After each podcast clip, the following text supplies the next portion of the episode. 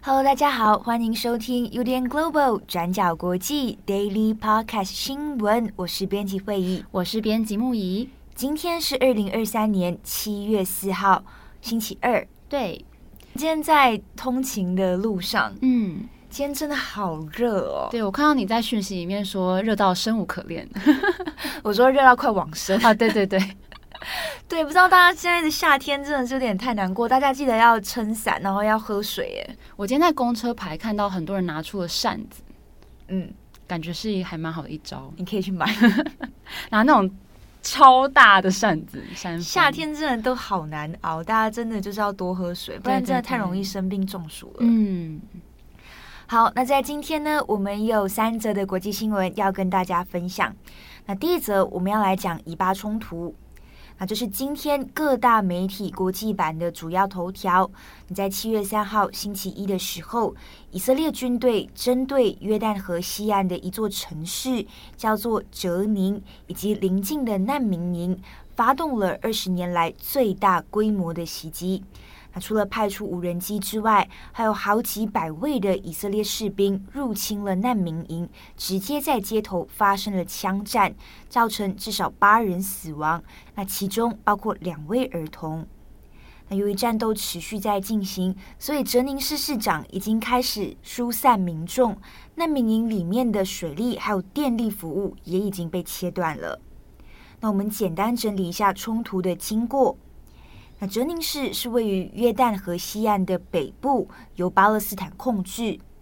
以色列这一次攻击哲宁的原因在于，他们声称要打击恐怖主义，那目的是要对付藏身在难民营里面的武装分子。那同时，以色列也表示，这一次的军事行动没有具体的时间表，所以可能维持几天，那或者是好几个星期。啊但是我们可以留意的是，以色列宣称难民营里面窝藏了武装分子，但是呢，直接对难民营进行攻击也是引起了争议哦。那因为难民营里面人口稠密，聚集了大概一万八千人，那以色列利用无人机轰炸难民营，那不仅导致平民死亡，那许多人受伤，也是直接摧毁了他们居住的地方。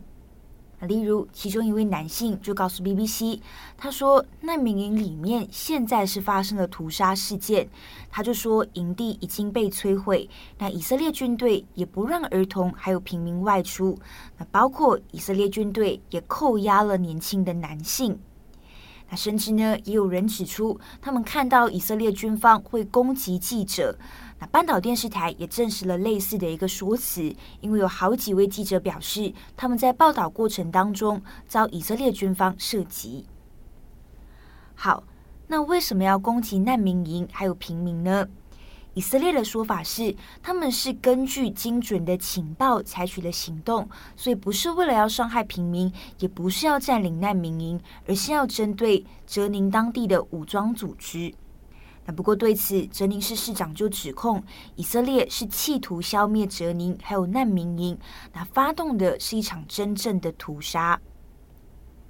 这边我们也稍微跟大家解释一下，以色列口中的哲宁当地武装组织到底是什么？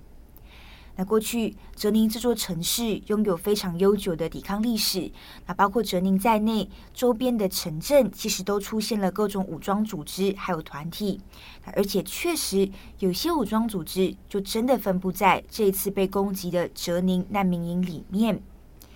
那简单来说，过去在跟以色列的武装抵抗上，哲宁的武装组织一直以来都发挥了重要的作用。而且这一些武装组织也是持续在壮大，有越来越多的巴勒斯坦年轻人都持续在加入，所以这样子的一个武装抗争力量，也就自然的成为了以色列政府的眼中钉。但是巴勒斯坦人当然不这么认为，那对他们来说，这是一个原则问题。那因为巴勒斯坦人最终的目标就是要终结被以色列占领哦，所以可以看到，这就是双方完全不同的立场。以色列认为这是恐怖主义，但是巴勒斯坦认为这是武装反抗力量。那这也是以巴冲突之所以会不断发生，也非常难解的一个关键之一。好，那么学者怎么看？一名巴勒斯坦律师就表示，以色列就是希望尽其所能来镇压哲宁，或者是镇压任何形式的反抗运动。那这名律师就认为，以色列要镇压这些反抗势力，最终的结果，也就是要让巴勒斯坦人放弃任何实现自觉的希望。那目前关于这一场冲突，国际社会也非常的关注。土耳其就发表声明，担心暴力会升级。那卡达也呼吁要采取紧急的行动，保护巴勒斯坦人。那约旦谴责，如果事态升级的话，会违反国际人道主义法等等。那根据报道，巴勒斯坦的总统也已经召开紧急会议。那当局随后也宣布会停止和以色列方面的所有接触，包括一切的安全协调。所以后续到底会如何演变，包括这场冲突到最后会不会升级，我们也会持续在留意。好，那接着第二则，我们要看香港。香港警方国家安全处，简称国安处，在三号的时候宣布要通缉八名在海外的香港人，他认为这些人涉嫌违反了香港国安法，罪名包括危害国家安全、煽动分裂国家，以及要求外国制裁中国和香港等等。那对此，国安处总警司李桂华表示：“那这些反中乱港分子，我们加上引号哦，这是李桂华的说法。他说，这些反中乱港分子在海外继续做出危害国家安全的行为，那就强调国安法拥有域外管辖权，所以已经向法庭申请拘捕令。”那警方也会悬赏港币一百万元，那大概是新台币三百九十七万元，来通缉这些海外香港人。那此外，李桂华也有说，那如果这八个人一旦入境，警方就会拘捕他们，并且也会冻结他们的资产。那么要通缉的这八名香港人，我们来一一跟大家简单介绍。那第一位是律师任建峰。那第二位是郭荣铿，他也是一位律师，曾经担任立法会议员。那第三位是商人袁公仪。那第四位是郭凤仪，那他曾经参与反国家运动，还有反送中运动等等。第五位是刘祖迪，他是在反送中期间，那提出要建立蓝草战略为名。第六位是蒙兆达，他是香港职工盟的核心人物。那香港职工盟拥有三十一年的历史，那是已经解散了。那蒙兆达也已经离开香港到英国了。最后两位可能是台湾比较熟知的两个人物，分别是两位前立法会议员罗冠聪还有徐志峰。那罗冠聪在二零二零年开始已经流亡英国寻求庇护，目前拥有英国政府发出的难民旅行证。而许志峰在二零二零年底先是流亡到了丹麦，接着前往澳洲。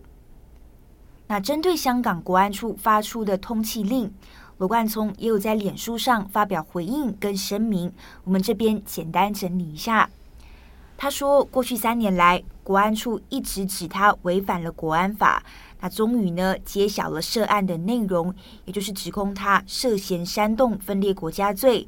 勾结外国还有境外势力危害国家罪等等，那对他来说，这则消息还是令人紧张的。毕竟再次被中共盯上，那始终都有无形的压力。他就说，由于呢，过去他一直是低调隐秘的生活，也非常重视自身的安全。那因此，这个消息还没有让他觉得有逼切的危机。那之后，他也会更加慎重的选择出访，还有外游的地方，那也会更加保障自己的个人隐私。那最后，他也在脸书上面提到，希望其他在名单上面的同道安好。那香港人也请不要配合任何相关的通气悬红行动。那接下来我引用他的原话，他就说：“我们不应该自我晋升设限，不应该被政治恐吓。”勒索不应该活在恐惧之下。好，那我们今天的最后一则呢，要来看美国。美联社花了一年多的时间，研究了美国健康资源分配不均的问题，那以及这样子的问题是如何影响到非裔人士的身心健康。这个专题的命名叫做“从出生到死亡 ”（From Birth to Death），那大致分成出生、童年、青少年时期、成年以及老年五个大类别哦。那在这个专题当中，我们可以看到，在美国各个年龄层当中，非裔族群的身心健康状况都相对比其他族裔来得差。那其中就有谈到说，例如说，非裔人士比较容易得上阿兹海默症，以及美国的种族歧视问题，很大程度会影响到非裔青少年的心理健康等等。那我们今天主要来聚焦在妇女以及孩子身上，那来介绍两个题目。第一个题目是非裔孕妇的死亡率为什么相对比较高？那以及为什么罹患气喘的非裔儿童比较多呢？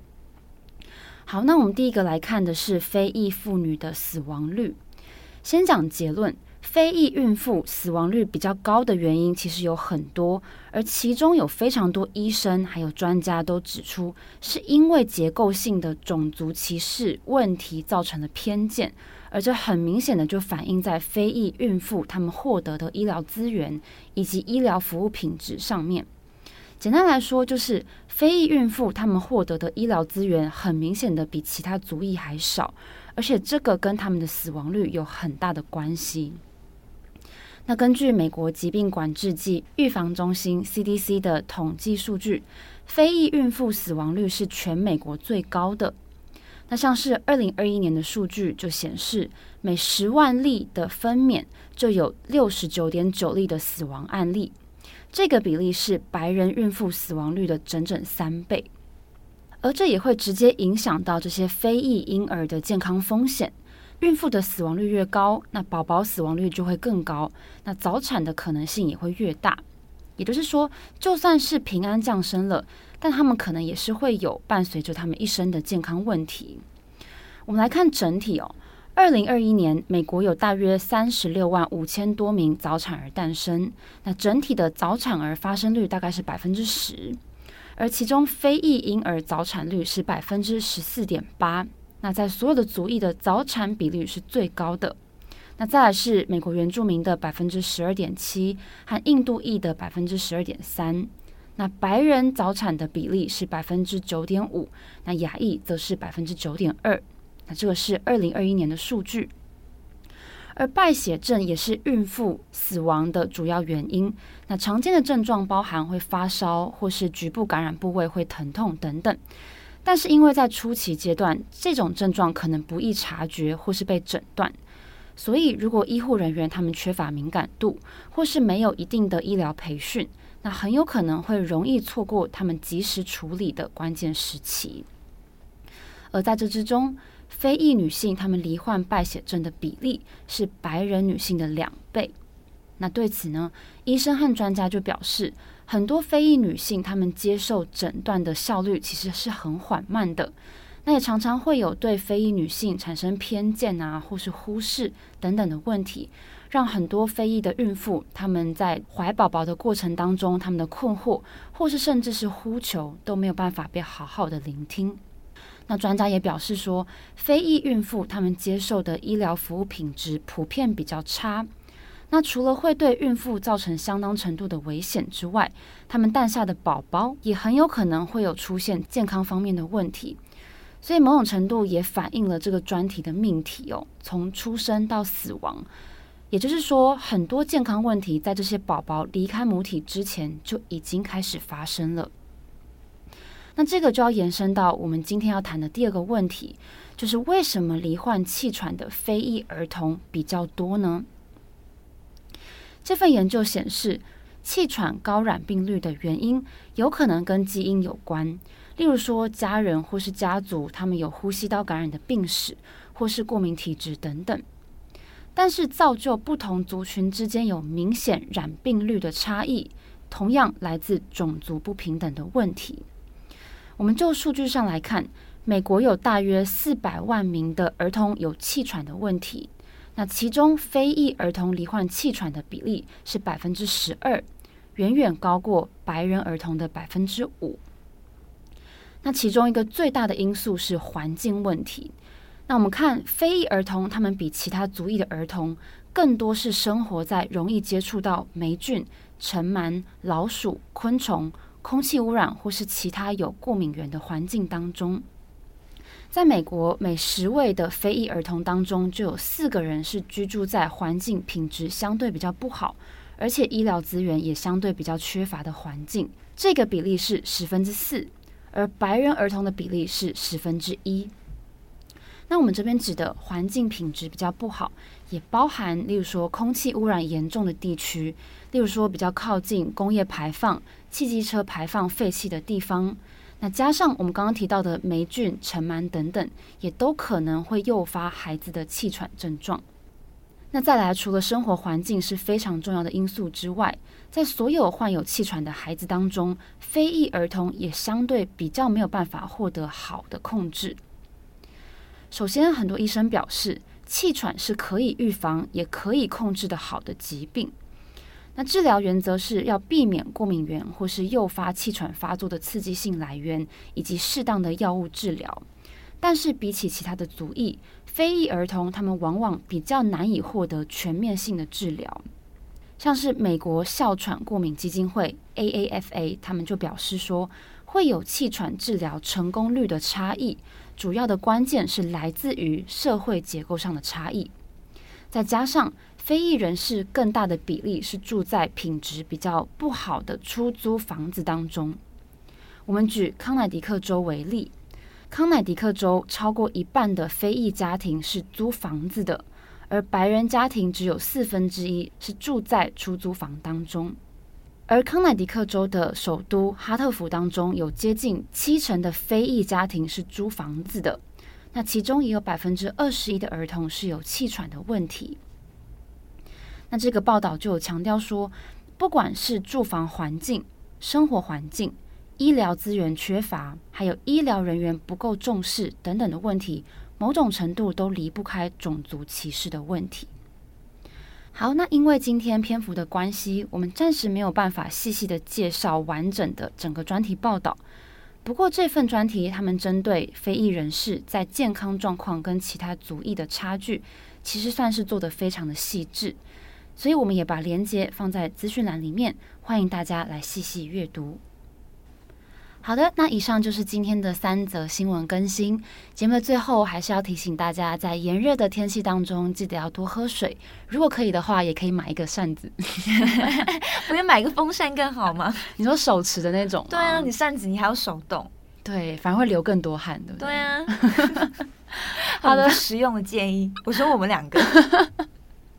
好啦，祝福大家有一个美好的一天。我是编辑木仪，我是编辑慧怡，我们明天再见，拜拜，拜。转角 Global，转角新闻 Global，Daily Podcast 新闻。